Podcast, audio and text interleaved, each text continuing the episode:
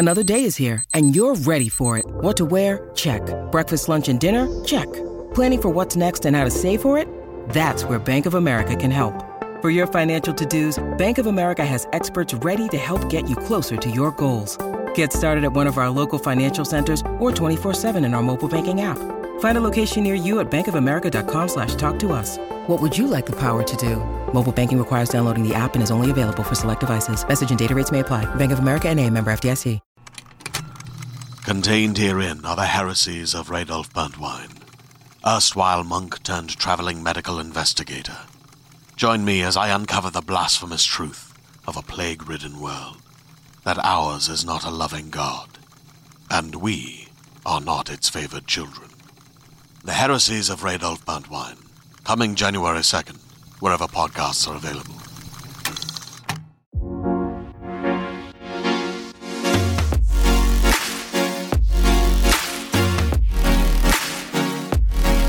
Hello, everyone, and welcome back to the One Woman Book Club podcast. I'm your host, Grace, and this is the podcast where we talk about all things book related, author related, any news or events going on in the book world, and of course, discuss a quarter or a half of our monthly book club pick, which this month and the one that we're talking about this week is The Five Star Weekend by Elin Hilderbrand. This is our final book club discussion for June. I hope you all had a great time listening this has been all this has been tough this month. I've had a lot going on socially and in my life. And reading two books, I'm going to be honest, it was a bit more difficult than I thought. I've talked about that the whole way through. Um, and they were both softer picks, I will say. So if you have not been following along, the first book that we read this month was God, I had to think about that for a second. It was Part of Your World by Abby Jimenez, but I read that in May. like this was what that was I'm like still like reeling. I'm like, okay, what did we read? Like what is going on? So the first book we read this month was Part of Your World by Abby Jimenez. I read that about a month ago amazing. And now the second book that we talked about and that we read was The Five Star Weekend by Elin Hilderbrand. So our final discussion of that pick will be today at the end of this episode or the second half of this episode. And I do have quite a bit to say, or maybe I don't. What I will say with Elin Hilderbrand's books and books that are really pretty standardly or like pretty solidly a beach read, um, there's not a lot to digest. Like, there's not a lot of like theories to talk about or um, like what would you have done in this situation? It's pretty much like a strict like character piece where all these women are kind of just like doing their own thing. And we can kind of judge the women and be like oh my gosh like who's your favorite character? Whatever. But i still think that this sort of book is really really hard to talk about solo on a podcast. Um, not something I thought about when I put the choices out there, but still really happy we read it because I think it's going to be one of those books that really makes its our, its rounds this summer as a really solid, great beach read. Um, and if you missed it, our book for July, we are just going back to the one book schedule as it was a lot for me. And I'm also not going to be uploading four times, I'm only going to be uploading two times. Um, I think that'll end up working out a little better for me. So we'll read half of the book and I'll do an episode on that, and then we'll finish the book and I'll do an episode on that. The book that we are reading is The Only One Left by Riley Sager. Um, so, really excited about that. Another thriller. Riley Sager is an amazing thriller author, and I've just been a huge fan of him since I joined Bookstagram and found out about his books. I'll talk a little bit more about Riley Sager when we um, go into The Only One Left. I definitely want to talk about like my author ranking, my favorite books of his. Um, I'm really excited to read another thriller because it has been a while. So, this is the final episode of June, which is so crazy. We are halfway through the year, you guys. Absolutely, I cannot, I'm mind boggling. I am mind boggled. I am bamboozled. It is crazy that we're already halfway through the year. There is still so much that I want to accomplish this year, but I've read a lot of great books. So, there's not too, too much going on book related that I wanted to talk about. The book of the month releases I was hoping were going to be released by today. I'm recording this on Wednesday, June 28th, but it doesn't look like they are. So I'll be talking about those in the first episode of July, which is totally fine. It's cool. It happens. Instead, I wanted to talk about all the books that I've rated five stars this year. Um, and I don't have them in any specific order because I only make my top 10 list at the end of the year because who knows what I'm going to end up rating a five star pick or not. So I wanted to talk about all the books that I'm reading or I have rated five stars for the first half of this year of 2023. So I'm opening up my Goodreads. We're going to talk about that. Then I did finish The Whispers by Ashley Audrain. It was not a five star read for me. That's okay. It happens, but I will talk about that a little bit. And then we will get into the second half of The Five Star Weekend by Elin Hilderbrand. So, so far this year, I have read 31 books, which feels pretty decent. I'm usually right around the 60, 65 mark for the end of the year. So, I'm pretty much right on track. I had my book goal for the year to read 70 books, but I just don't think that that, I, you know what? No, I'm not going to say that. I think that is very attainable and something I could very well hit. You know, I had a few slow months this year, and that's okay, but I'm sure I'm going to have a few slow months for the second half of the year as well. That's still okay. Anyway, let's talk about the books I've rated five stars starting with The One by John Marrs. I talked about this a lot on the podcast. One of my all time favorite thrillers, definitely of the year, if not of all time. I think it is so, so good. I enjoyed literally every second of it.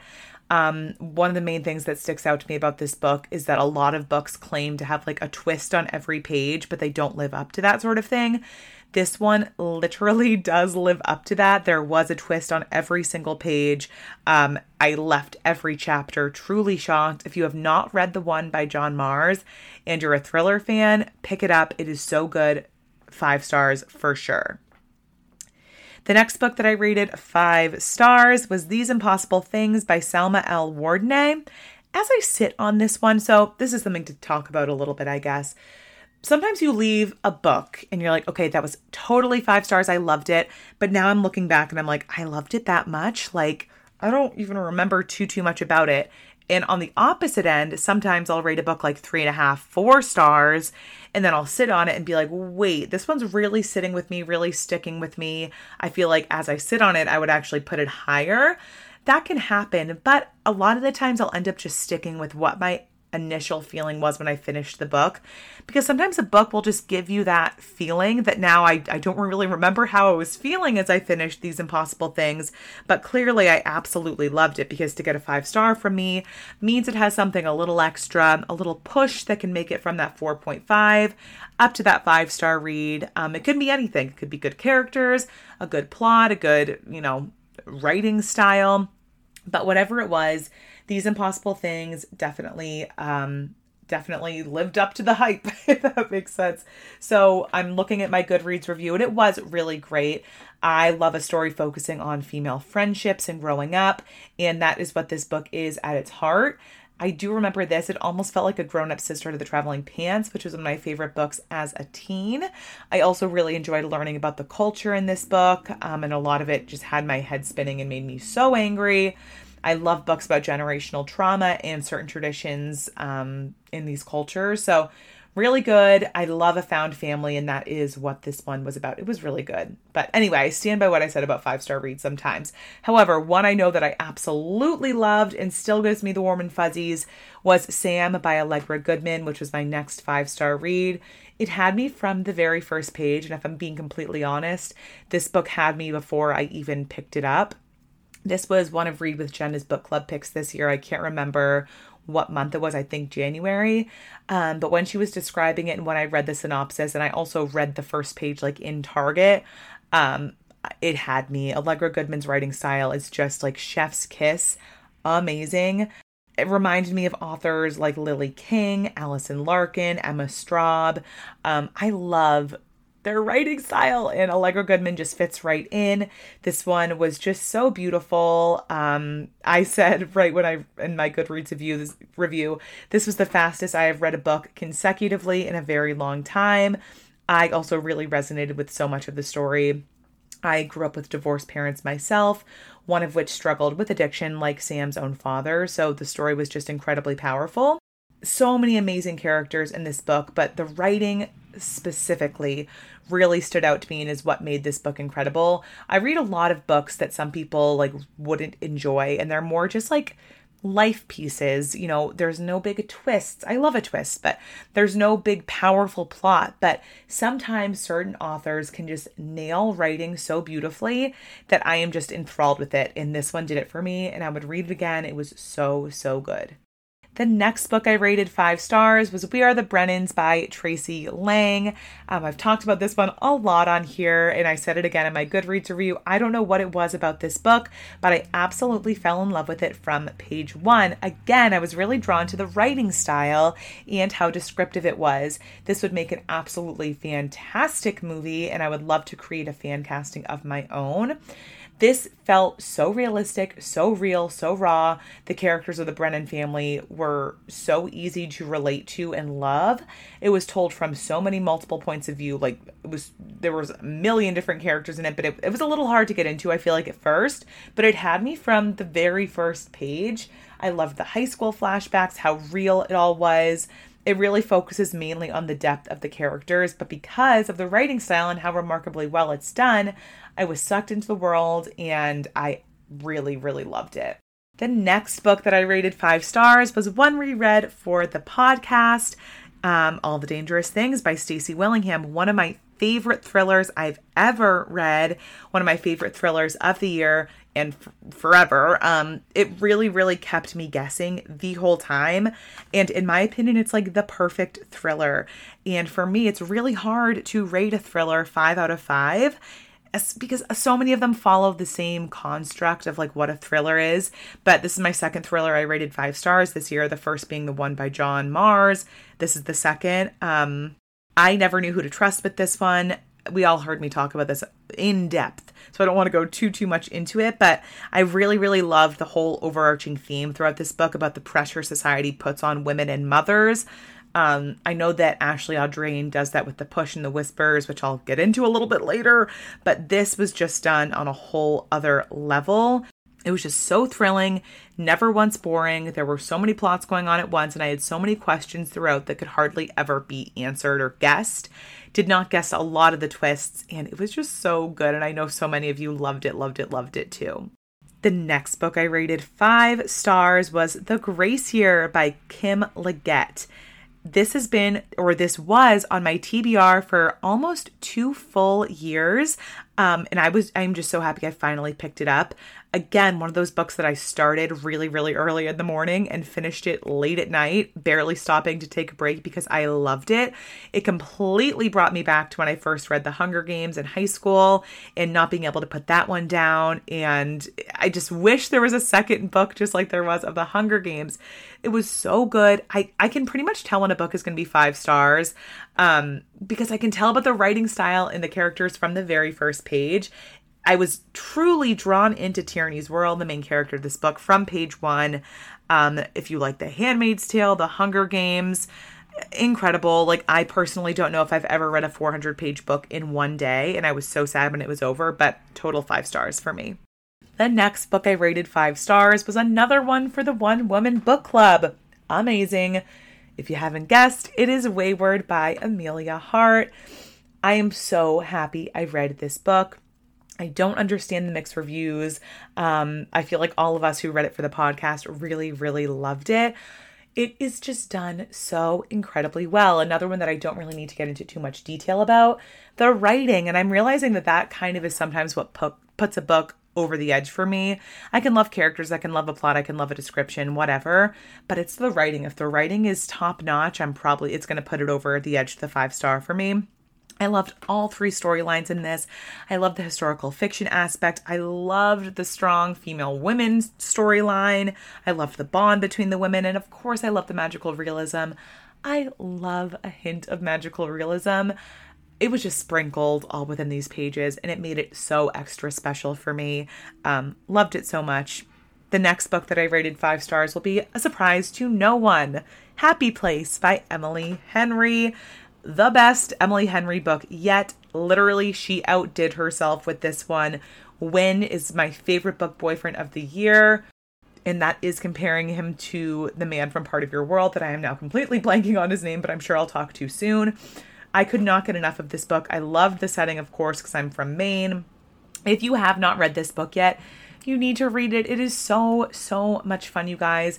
There is chemistry, there is passion, amazing friendships, found family, an incredible setting, fake dating, tension. Incredible. I don't even need to hype this one up though, because it's been hyped up so, so much, but definitely read it if you have not. And the next book I rated five stars was Fourth Wing by Rebecca Yarros. And this one, of course, took me by surprise because I'm not typically a fantasy fan, as many of you know, but this one really, really did it for me. Another one, just like Happy Place, that I do not need to convince you to read. Um, so sad it's over. Cannot wait for November, which is honestly coming up soon. Um, I'm so glad we don't have to wait too, too long for this. Pick this book up, even if you're not a fantasy fan you will most likely enjoy this book, especially because I can tell from, you know, other TikToks or bookstagrammers that this one is really targeted for a beginner fantasy reader. Incredible, loved it so much. Then I read, I rated Part of Your World by Abby Jimenez five stars, and this was for our June book club pick, like I just talked about. How cool that three books for our book club I have rated five stars. I feel like that's a really good track record since we just started in February, so I feel great about that. This really is the perfect romance, you guys. It was another one that I started at 2 p.m., finished at 10 p.m., only stopped to eat dinner. And again, it just felt like there was magic sprinkled within the pages. It was so, so good. Daniel is the name of the character that I loved. Their chemistry was so raw and real. Daniel is a true dream. I don't need to talk about this one too much, but I was giddy, giddy with love for this book. In the last book this year that I have read that I have rated five stars was Adelaide by Genevieve Wheeler. I actually just posted my full review of this on Bookstagram, so if you haven't seen that, definitely go check it out. I cannot believe this that this was a debut novel by Genevieve Wheeler. Cannot wait to read more by her. And once again, it falls into that category of books that feel like Sam by Allegra Goodman, Notes on Your Sudden Disappearance by Alison Espach, The People We Keep by um, Larkin, feels like an Emma Straub book. Very, very, very similar, descriptive, raw, emotional, real writing style that I am just obsessed with. So accurate to what it feels like to be in your 20s. That relationship between Adelaide and Rory was so complex and so heartbreaking and emotional. Adelaide is a character we can all root for and one that we can really all find ourselves in. Um, if you have not read this one and you're in your 20s or any age and you can remember what it was like to be in your 20s, this is the book for you. So let's count up how many books I rated five stars this year. All right. We have The One, These Impossible Things, Sam, We Are the Brennans, All the Dangerous Things, The Gracier, Weyward, Happy Place, Fourth Wing, Part of Your World, and Adelaide. 11. I've rated 11 books, five stars so far this year. That's really good. I feel really good about that. That's over two a month. Am I stupid? Oh, God. It's been six months. No, it's just about, yeah, clearly. No, I'm not stupid. But anyway, can't do math. That's just under two five star reads a month. That's incredible. I know it hasn't worked out to be like that. I know that some months I've read more five star reads than others, but whatever, that's an amazing track record. I hope that you guys are all reading books that you love this year because that is the point of reading. That's the point of reading as an adult to read the books you love. So I hope you guys have been reading some amazing five star reads, and hopefully some of them have been for this podcast. Before we get into the five star weekend discussion, the book that I finished this week that I wanted to chat with you all about was The Whispers by Ashley Audrain. I ended up reading this about a three and a half it was fine. There was nothing absolutely spectacular about it. Let me read my Goodreads review for you guys. Um, it was a super enjoyable thriller slash contemporary fiction pick, but despite it being super bingeable, it fell a bit flat for me. I was able to guess the big twist pretty early on, and like I always say, if I can predict a twist and it's really good, I'll still enjoy it. But for me, this twist wasn't that crazy. It was super obvious for a while, and overall just really sad. If you've read it, you know. What I enjoyed the most were the characters. Whitney is one of the most awful characters I've ever read, but I did still enjoy reading about her. Every decision she did make and every word she spoke was pure evil. I am very happy with that final page. If you did read it, again, if you know, you know. I really enjoyed reading about Rebecca the most and loved her so much. I felt so incredibly bad for her and the loss of her children, and I can only hope things get better for her. Again, no spoilers, but if you know, you know. Um, please look up trigger warnings for this one because it was very descriptive and really hard to read at some points. Um, the pacing was really good and it kept my attention the entire time. It was juicy and salacious, and Ashley Audrain's writing is really great. I did also enjoy the way Audrain explored the struggles of motherhood in all of its forms, but all in all, it just kind of fell a bit flat for me. It wasn't anything remarkable. The last page and the last line in classic Ashley Audrain fashion was super cool, super great, but not enough to totally save this one for me. But it was still really fun and I enjoyed myself.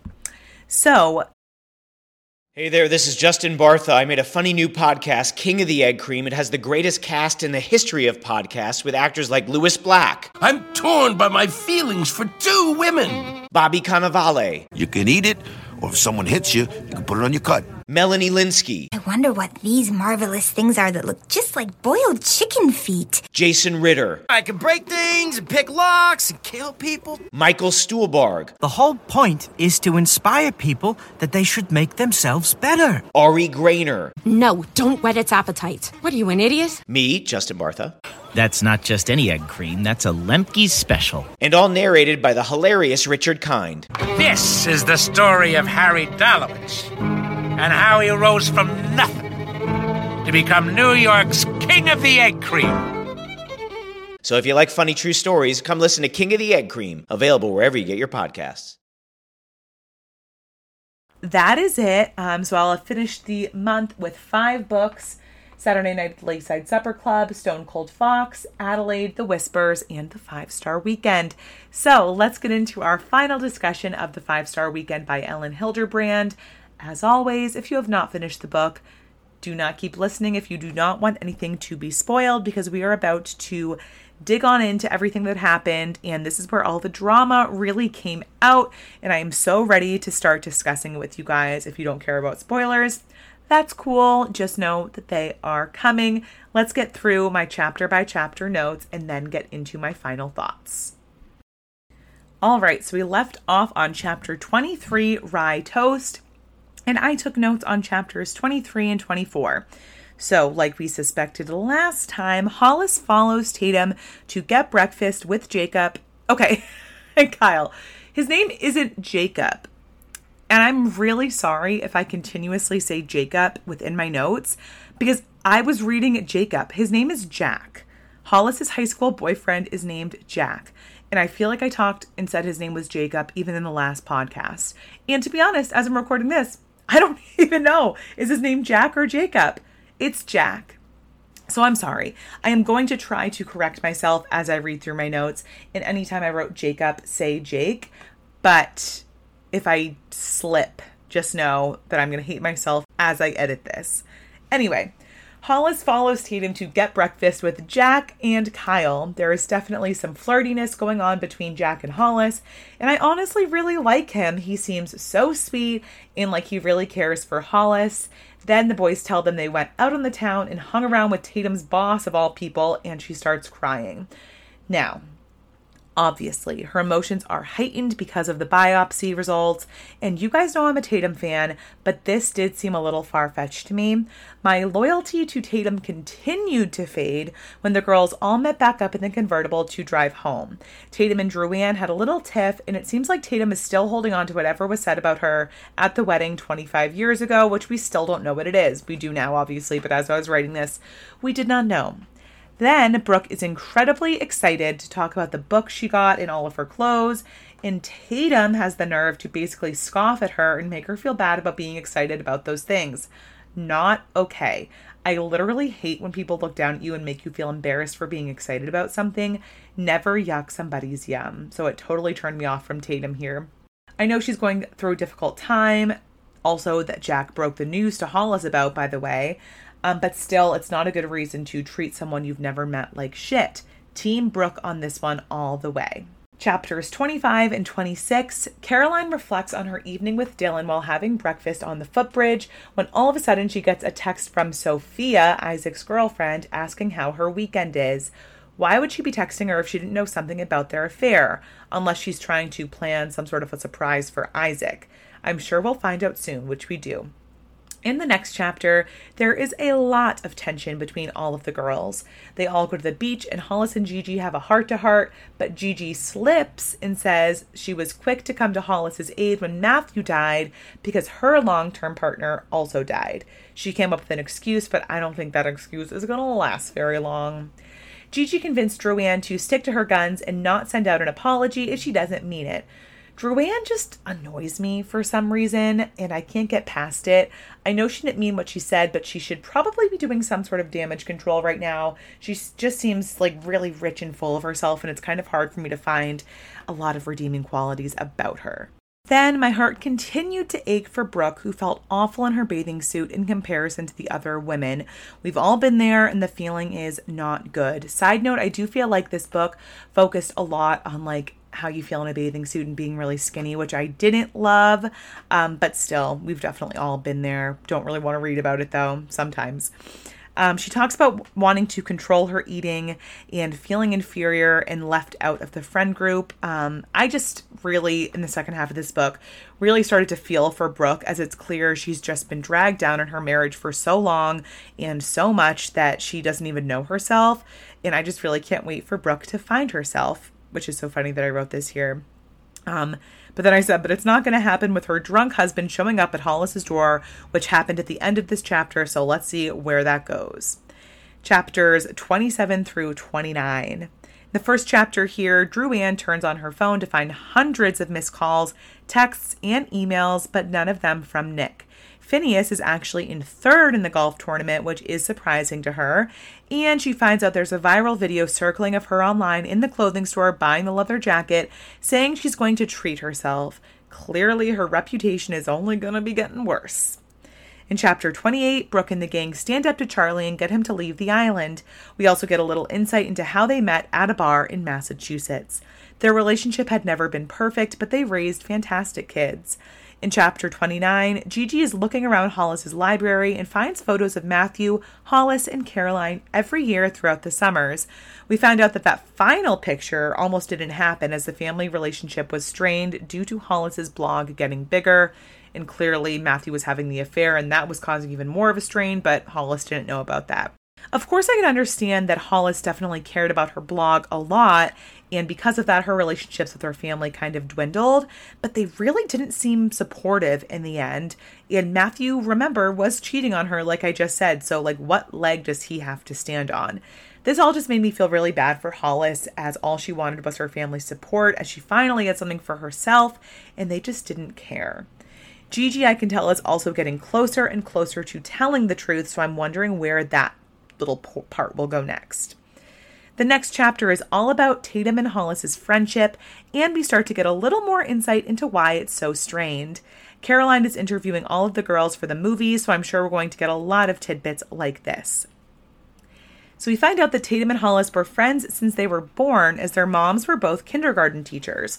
When Hollis's mom died, Tatum's mom stepped in and acted like a mother to her. They were best friends all through high school, and I just loved hearing about their 80s escapades. It just sounded so fun. Then, when Jack, Kyle, Hollis, and Tatum had all decided to go to UMass Amherst, Hollis got accepted into UNC and decided to go there instead. This made Tatum mad and devastated that their lives were not going to go to plan. This made Tatum mad and devastated that their lives were going to separate.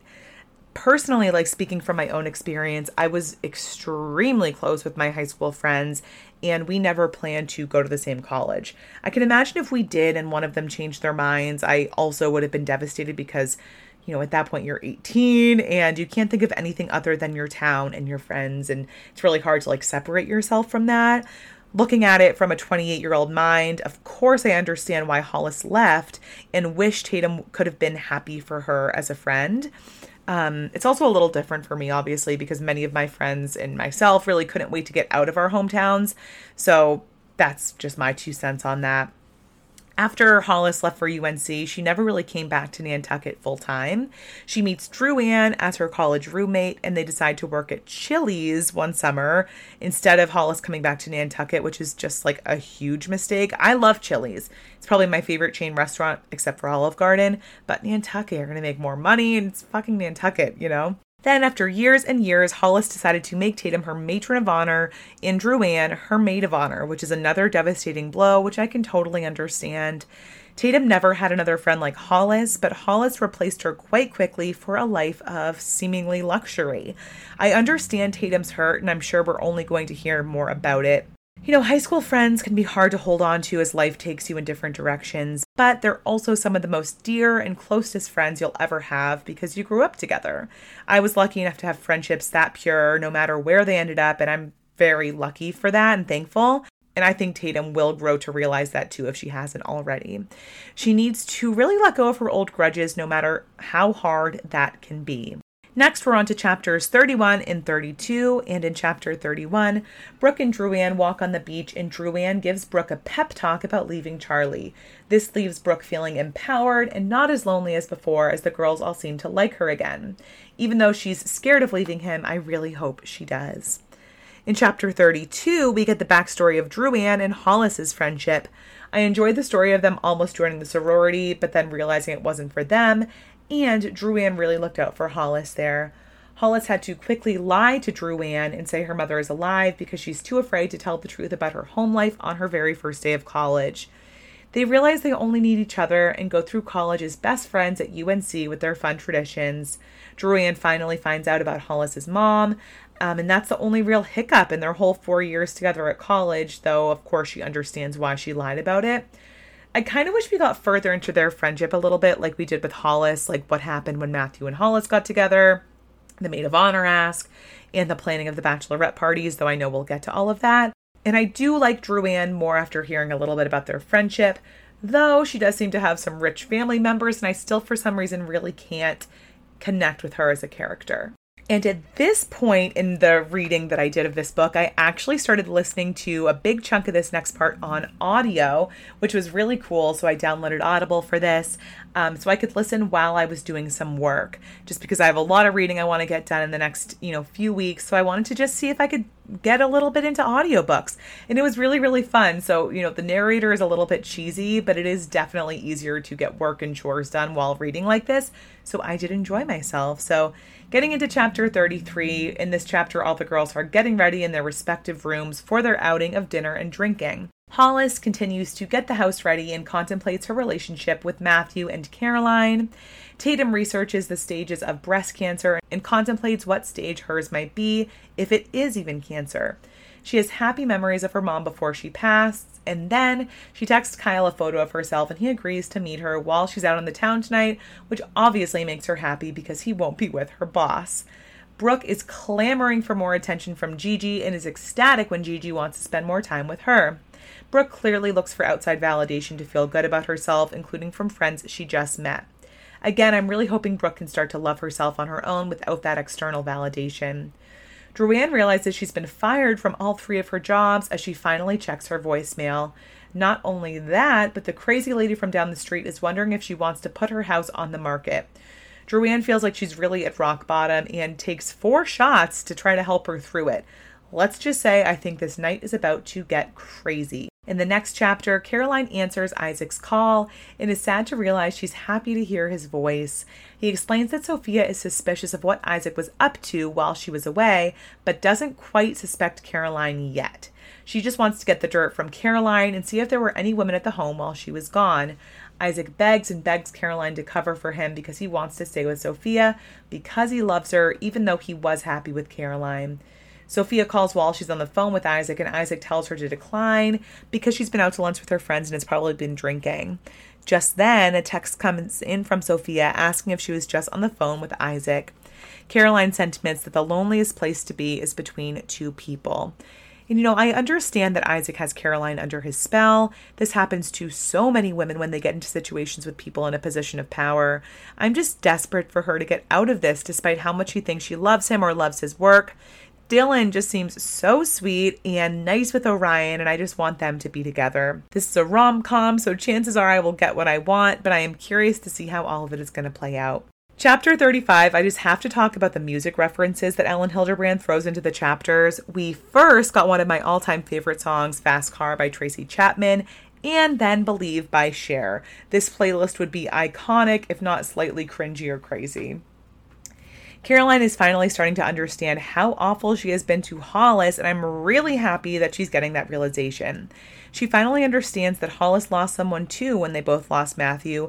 And not only that, but Hollis also had to grow up without a mother, and she felt that loss all throughout her life.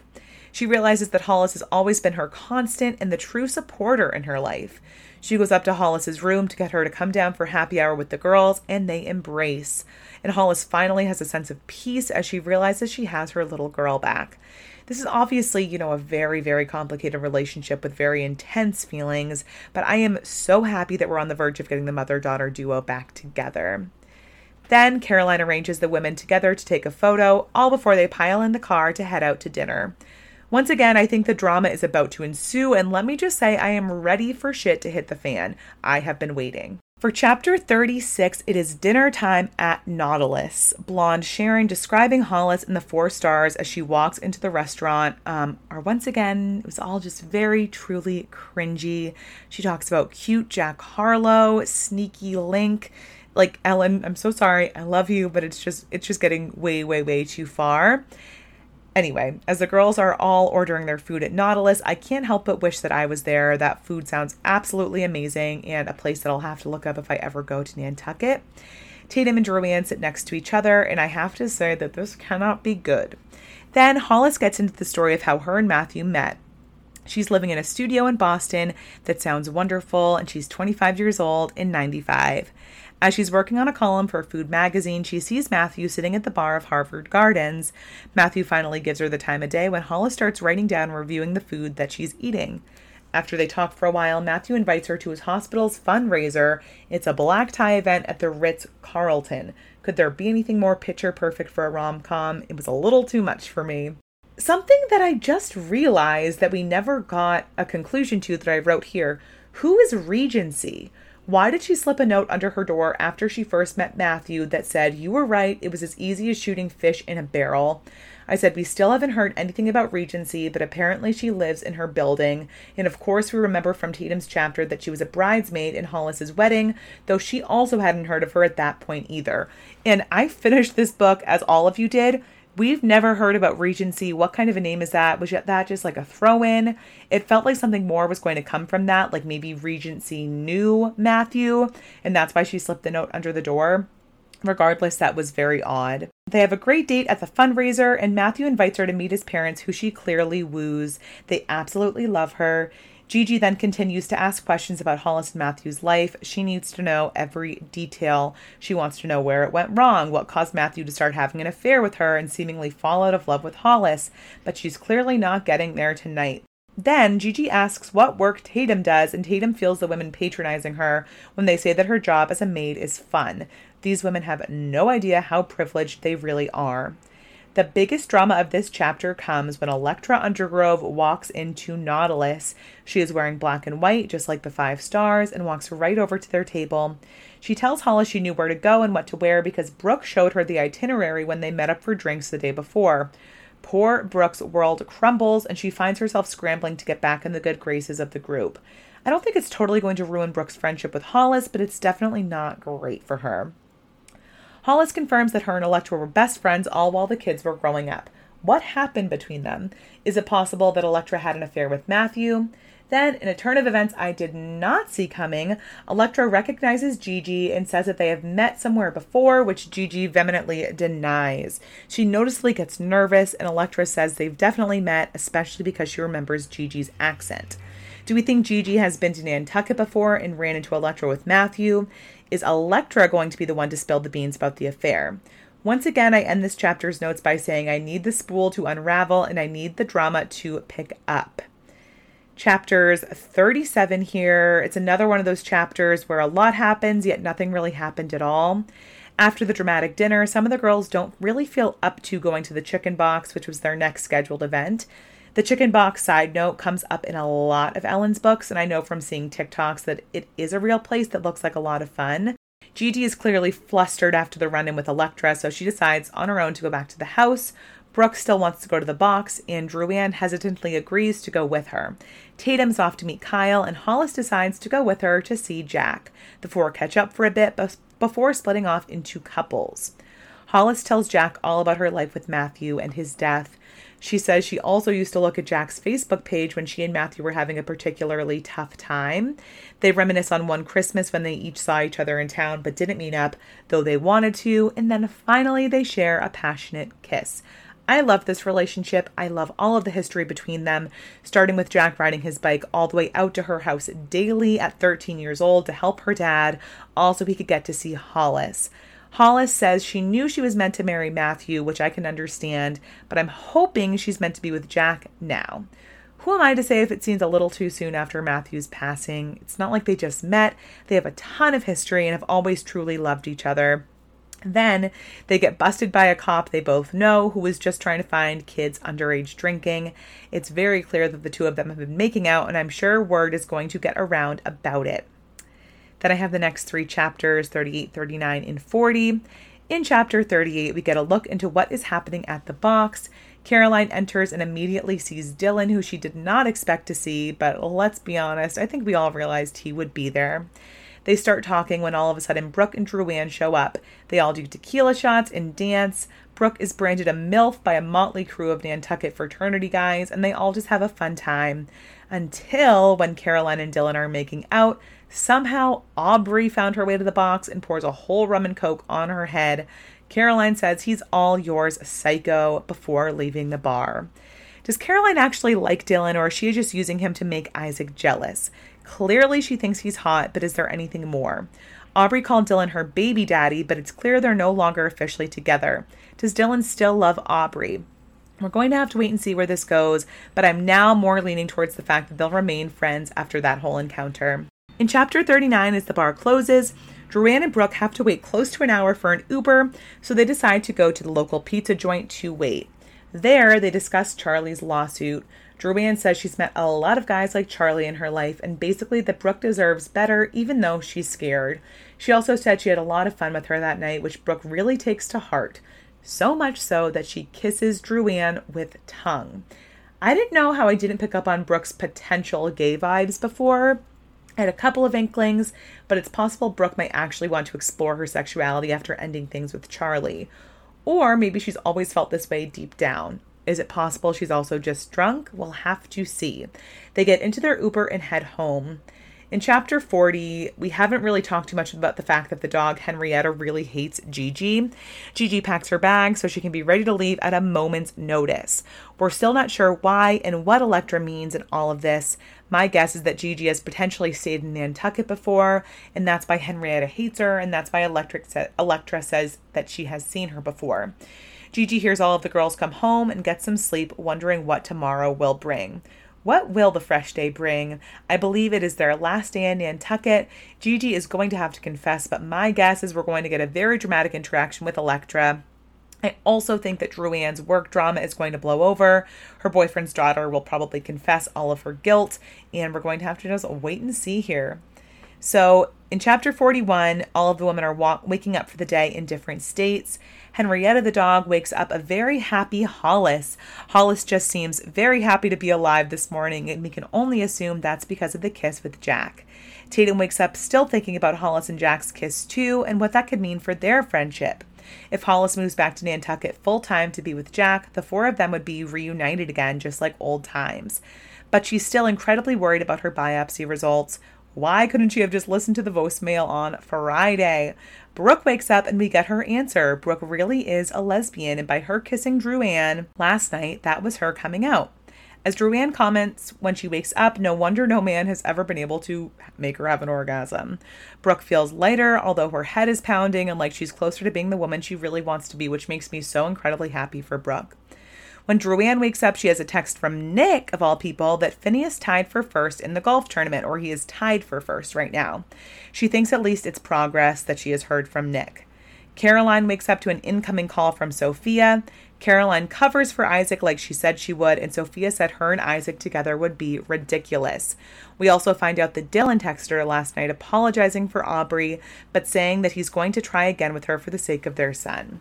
Again, this all makes sense, and after the run in last night, I almost saw it coming. Caroline, I don't think, is really ready for a relationship after ending things with Isaac. In my opinion, she just needs to be alone for a while. Now, I think we're about to get the interview with Brooke about their friendship, which I'm hoping reveals some secrets about Elektra. For chapter 42, the first thing I said was, That's the real drama with Elektra. Obviously, she's definitely a bitch, and suddenly kicking Brooke out of the group was truly middle schoolish of her and not nice. But I was definitely thinking it was going to be something bigger, especially for grown women. But I do understand that Elektra made the rock and roll football thing very clicky and weird. Also, this is kind of a weird concept, right? However, all in all, I am happy that Hollis was able to ditch Elektra as a friend and go with Brooke. And Brooke even realized that part of her hysteria of no longer being invited was because of a small crush on Elektra she didn't even know she had. Other than that, we don't get too much else about their friendship except that Hollis chose to go on vacation with Brooke instead of Elektra, which was her choice in ending that friendship. Caroline realizes she's going to have to interview Gigi after their afternoon sail, and she doesn't think it's possible that Gigi will have a juicier story than the ones the other girls have told. Boy, is she in for a surprise. Chapter 43 Elektra is coming in with the drama in this chapter. The girls dress in their pink and orange outfits and go to lunch at a beautiful spot right on the beach that once again I want to go to. I genuinely need a weekend on Nantucket ASAP. The ladies share food and we get a lot of their this lunch told from a POV of a couple nearby. The woman even hints that she thinks Tatum threw the senior year softball tournament. I have to say, I don't love these little interludes told by supporting characters we'll never hear from again. It's very Malibu Rising by Taylor Jenkins Reid, which I enjoyed the first half of, but not the second half with all of the random characters. Like, I'm good if I never hear from Blonde Sharon again, and I know I probably won't, but anyway. Dru Ann sneaks off to the bathroom to watch the golf tournament. Once again, something I really don't care about. Dru Ann's storyline is the most boring to me, and when you throw in golf, it just gets more so. Brooke is about to come out to the ladies, go Brooke, when all of a sudden Elektra comes over to their table, again dressed in the proper colors for the day. She drops a bomb on the table when she tells the ladies where she remembers Gigi from. She met her in Atlanta. Gigi and Matthew were together coming out of a hotel, and Elektra was with her husband. She knows it was her, though Hollis insists there's no way it was possible. When Hollis looks to Gigi for confirmation, she's already gone, flagging a cab down no doubt to go back to the house, grab her bag, and get out of there. Hollis tells the rest of the girls to go to the sailboat and that she and Gigi will meet them there. So for chapter 44, Hollis texts the group to have the boat go without her, but doesn't elaborate what's going on at home with Gigi. I am dying to know. The girls enjoy the sailboat and it seems incredibly picturesque. Then we finally hear what happened between Dru Ann and Tatum all those years ago. Dru Ann made the bachelorette party nearly impossible for Tatum to attend. Bachelorette parties can get so expensive these days. I think it's crazy. So that is just strike one for Dru Ann. The real nail in the coffin is when Tatum's pearls break at the actual wedding, and Dru Ann says to her, That's what happens when you buy Kmart pearls so bitchy, and in Dru Ann's own words, classless. Thankfully, they finally have the heart to heart they need, and Dru Ann apologizes and they make up. But let's be real, I was just dying to know what's going on between Gigi and Hollis during this chapter. Then in the next two chapters, Hollis confronts Gigi, and Gigi tells her everything that they met in the Delta Lounge, that they've been traveling all over together, that she didn't know about Hollis until last May, and at that point she was too in love to end things. Hollis lays into her, and rightfully so, but Gigi still has something to reveal to Hollis that she's not saying, and I need to know what it is. Could she be pregnant? That's the only thing I can think of that would actually be really salacious or possibly even have a child already. Or did Matthew tell her something that Hollis doesn't know? We're getting slow, so close to the end, and I need to know how it all turns out. Finally, we find out that the secret that Gigi wanted to tell Hollis was that she called him the morning of his death. He was going to Paris to meet her for their Christmas, but when she called, he told her he wanted to work on his marriage and ended things with her and was canceling at the trip. Hollis looks at his death certificate and finds out that by the direction his car was heading, he was heading home, so Gigi is telling the truth. Personally, I don't know if that's better or worse for Hollis, but somehow it leaves her in the state of mind to let Gigi stay for the last night. While this is all hunky dory for the sake of a rom com, in no way, shape, or form is this happening in real life, despite how five star you want a weekend to be, especially with the extent the affair went. With that being said, I do enjoy Gigi as a character, so I'm happy she gets to stay and the women decide the affair stays between them. Oh, and also, Dru Ann sees the influencers again that made the viral video and apologize and they apologize and say they were wrong and for Dru Ann to check Twitter. I guess we were right. Phineas won the golf tournament, so it looks like Posey is coming out with the truth. And then we have the end of the book. Let's go woman by woman.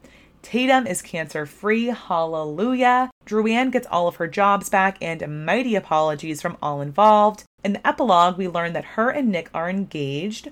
Brooke has come out as gay to most everyone in her life, and in the epilogue, even has a girlfriend. Good for Brooke.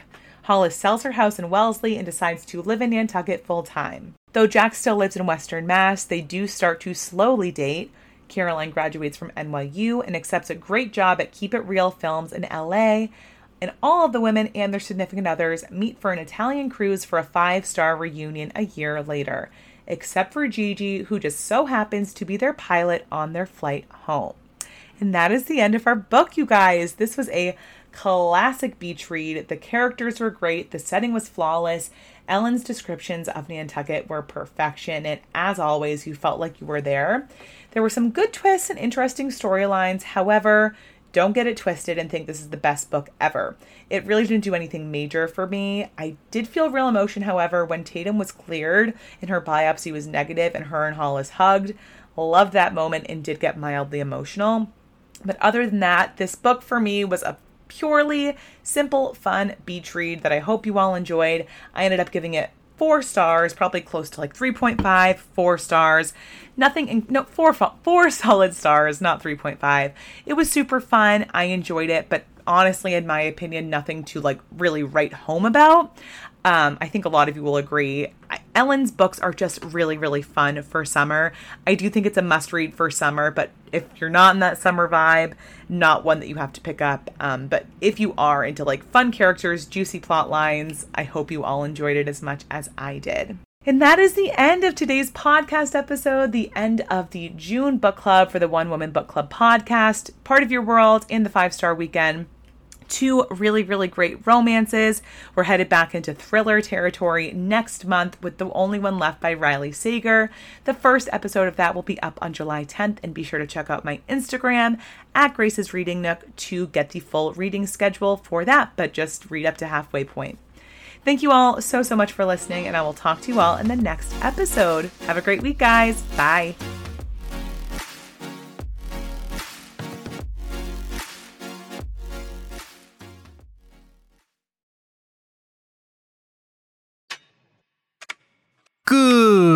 Morning, everyone. This is Trevor Van Winkle, and you're listening to Homestead on the Corner. You are noisy, your earth, calling out into the airless, transmitting in the mind. It's just not what I expected. But I remembered. Not how you remember. Dear child, nothing here has changed. Nothing here ever changes. Take us out of here. Maximum acceleration. Heading? Captain? Let's chase that horizon. Homestead on the Corner, a writing advice podcast and audio drama anthology from the creators of The Sheridan Tapes. Listen now on all podcasting platforms or at homesteadonthecorner.com.